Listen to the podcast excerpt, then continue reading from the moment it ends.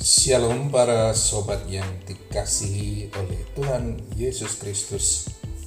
Sudah lama saya tidak mengupdate podcast saya karena ada berbagai macam alasan.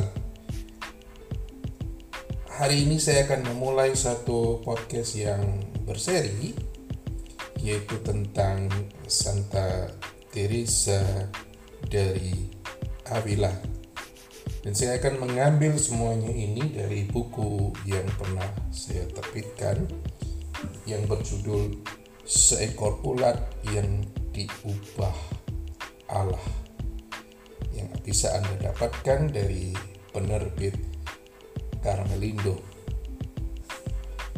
Untuk yang pertama ini, saya akan menceritakan kepada Anda mengenal pribadi Teresa dari Avila terlebih dahulu. Siapakah orang ini yang menjadi kemudian menjadi orang yang besar di dalam gereja. Mari kita mulai berkenalan dengan Santa besar ini.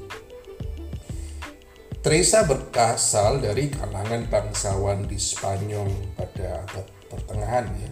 ya dia orang kaya dan ia putri dari Alonso Sanchez dan Beatriz de Ahumada.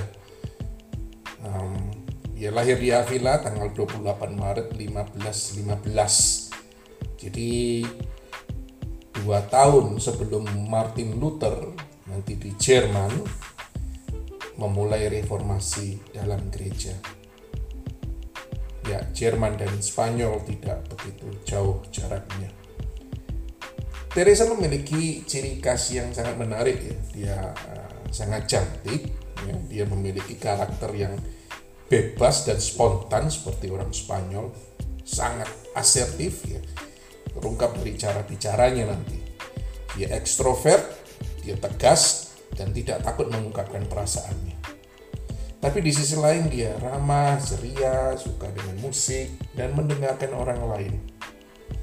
Nah, kita mungkin membayangkan seorang mistikus adalah orang yang saleh gitu. Uh, Teresa bukan tipe orang yang seperti demikian. Nah, kita akan melihat nanti perkenalan lebih jauh tentang siapakah dia. Karena sistem pendidikan di negeri itu di Spanyol belum berkembang dengan baik, maka biara-biara menjadi pusat uh, pendidikan. Maka ayahnya mengirimkan Teresa untuk studi lanjut di para suster Agustinian di Avila. Ya, di situlah ketika tinggal dengan para suster Agustinian ini, Teresa merasakan getaran panggilan yang pertama kalinya. Dan pada tanggal uh, tahun 1535 uh, ia memutuskan untuk masuk biara Karmel inkarnasi yang terletak tidak jauh dari tembok kota Avila. Jadi kalau Anda ke Avila, Anda bisa melihat inkarnasi ada di luar tembok dan Anda bisa melihat tembok Avila dari jauh yang indah itu. Di dalam Ordo Karmel inilah Teresa mengambil nama biara Teresa de Jesus atau Teresa dari Yesus. Ya. Jadi aslinya bukan Teresa dari Avila tapi Teresa de Jesus. Tahun 1537 dia mengekarkan kaul kebiharaannya dan semangatnya sangat besar untuk masuk dalam hidup doa dan untuk menjadi sempurna. Nah, ini yang menariknya. Seringkali kita melihat hidup para orang kudus itu itu selalu tenang dan kemudian menjadi kudus. Tidaklah demikian. Anda jangan baca kisah kudus dari buku kanak-kanak ya. ya. Kalau anak-anak ya memang begitu cara nulisnya. Tetapi bacalah kisah-kisah aslinya atau dari uh, autobiografinya sendiri. Di sana akan Anda menemukan banyak perjuangan dari para kudus ini. Juga Teresa ya ada keinginan untuk memasuki hidup doa ya karena masuk uh, Ordo Karmel waktu itu adalah kontemplatif. Dia ingin masuk hidup doa lebih dalam dan menjadi sempurna tapi yang ia hadapi adalah penyakit dalam tubuhnya. Penyakit yang tidak tidak terdeteksi ya kenapa begitu tapi dia sangat sakit sampai harus pulang ke rumah orang tuanya berobat ke sana dan kemari dan hampir saja ia meninggal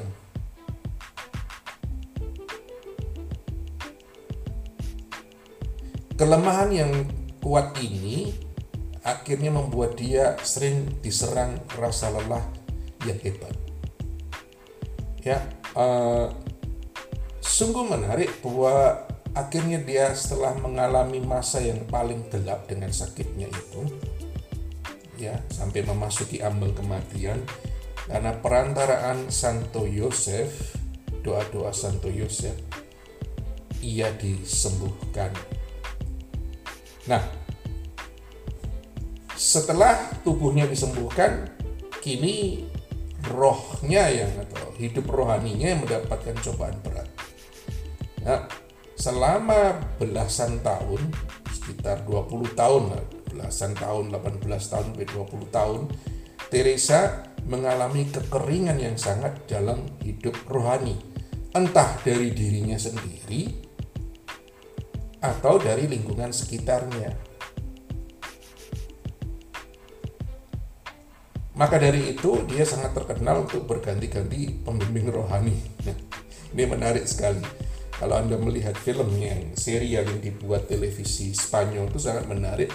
Dia sampai dirasani oleh Romo-Romo karena dia berganti-ganti pembimbing rohani. Dan dia mencari seorang pembimbing rohani yang cerdas. Ya.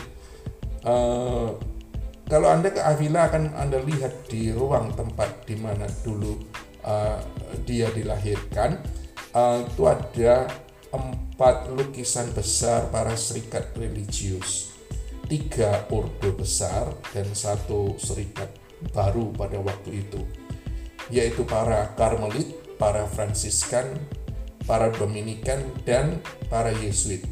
Mereka ini uh, ordo atau beberapa imam dari ordo ini yang membantu dia untuk berkembang dalam hidup rohani. Nah, kekeringan hidupnya ini mengajar dia untuk mempercayakan segala sesuatunya ke tangan Allah. Ya. Ah, nanti kita akan melihat dari bukunya mengapa dia sangat sangat sangat percaya pada belas kasih Allah. Setelah melewati masa padang burung ini dan berkembang dalam hidup rohaninya, Teresa memasuki masa perkembangan yang makin mendalam ya dalam hidup rohaninya. Ia memasuki tahap demi tahap hidup mistik dari pengalaman-pengalaman supranatural yang berlangsung kurang lebih tujuh tahun dalam hidupnya ya.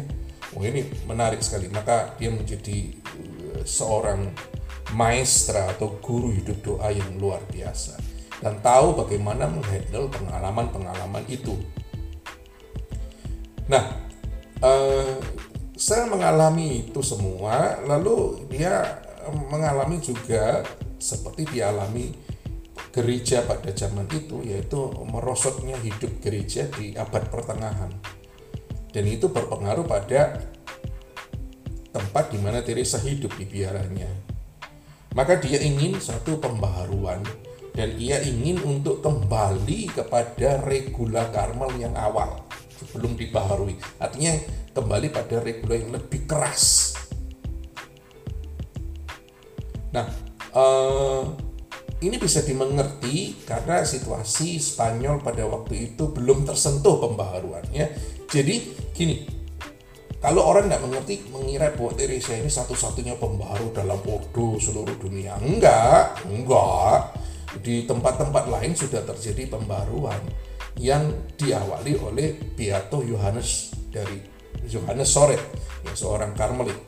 Ya, e, misalnya kita melihat beberapa orang-orang kudus Beata dari Prancis, misalnya Yohana dari Toulouse dan Francisca d'Amboise itu orang kudus yang membaharui hidup suster-suster Karmelites di Prancis di Italia ada Beata Angela Girlani dan Johannes Koppen. ini penting sekali lagi saya ulangi supaya kita paham bahwa Teresa bukanlah satu-satunya pembaharu di dalam Karmel. Nah, eh, atas eh, izin pembesannya pada waktu itu 24 Agustus 1562, Teresa mulai pembaharuannya dengan empat suster yang lain. Dan biara pembaharuannya tidak jauh dari dari kota tembok kota Avila itu dikasih nama, diberi nama Biara Santo Yosef. Lima tahun kemudian, Prior Jenderal Ordo Carmel datang ke tempatnya dia. Nah, akhirnya sampai ke Spanyol yang dia bernama Yohanes Batista Rossi. Teresa bersujud di hadapan dia dan mengatakan kalau yang mulia tidak menginginkan pembaharuan ini dilanjutkan, maka saya akan berhenti saat ini juga. Tapi jenderal melihat bahwa ini adalah pembaharuan yang baik dan harus dilanjutkan. Maka jenderal memberi Teresa izin untuk melanjutkan dan memperluas pembaharuannya.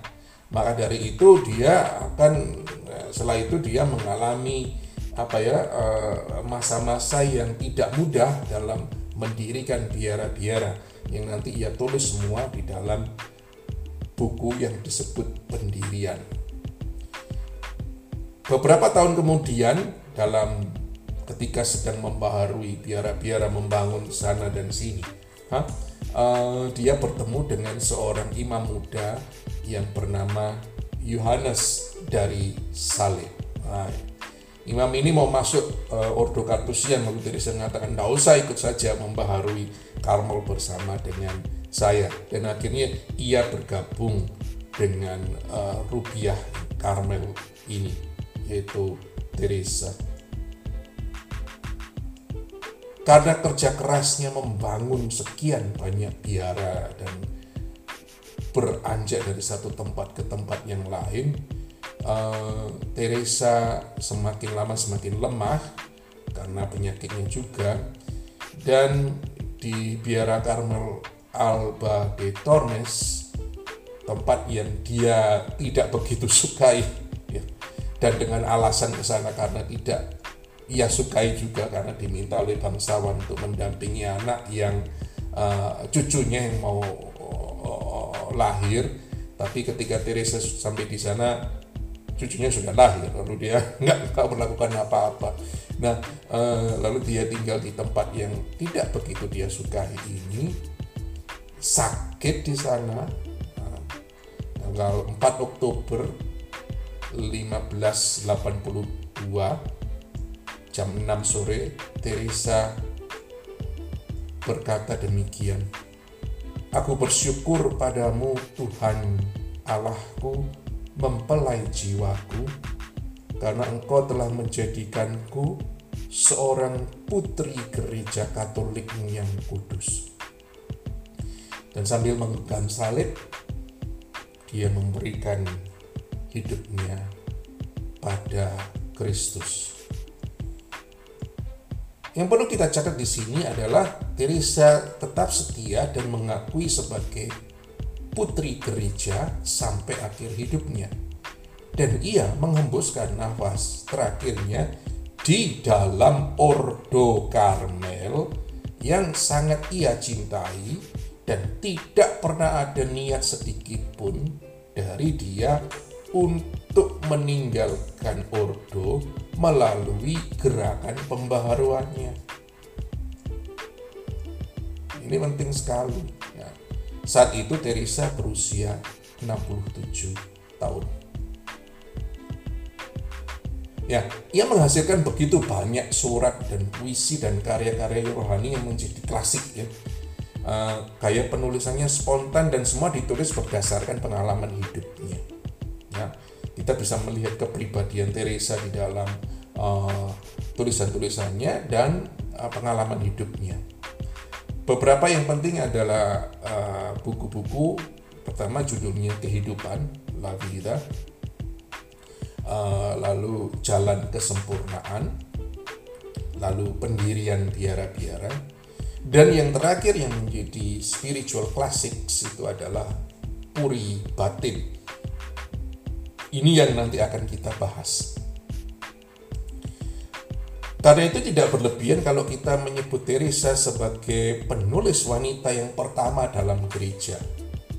Ia terdidik dengan baik, mengenal kitab suci dan para bapak gereja.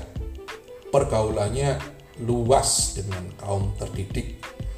Ini membuat tulisan-tulisannya meskipun sebuah pengalaman hidup, tapi tertulis dengan baik dan bermutu tinggi. Ya.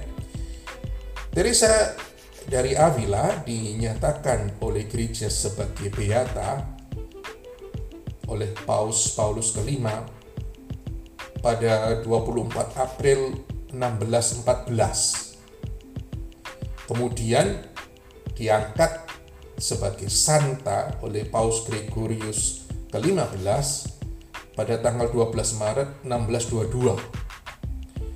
Dan beberapa ratus tahun kemudian dia menjadi wanita pertama di dalam gereja yang mendapatkan gelar doktor gereja. Dan gelar ini diumumkan oleh Paus Paulus ke-6 pada tanggal 27 September 1970.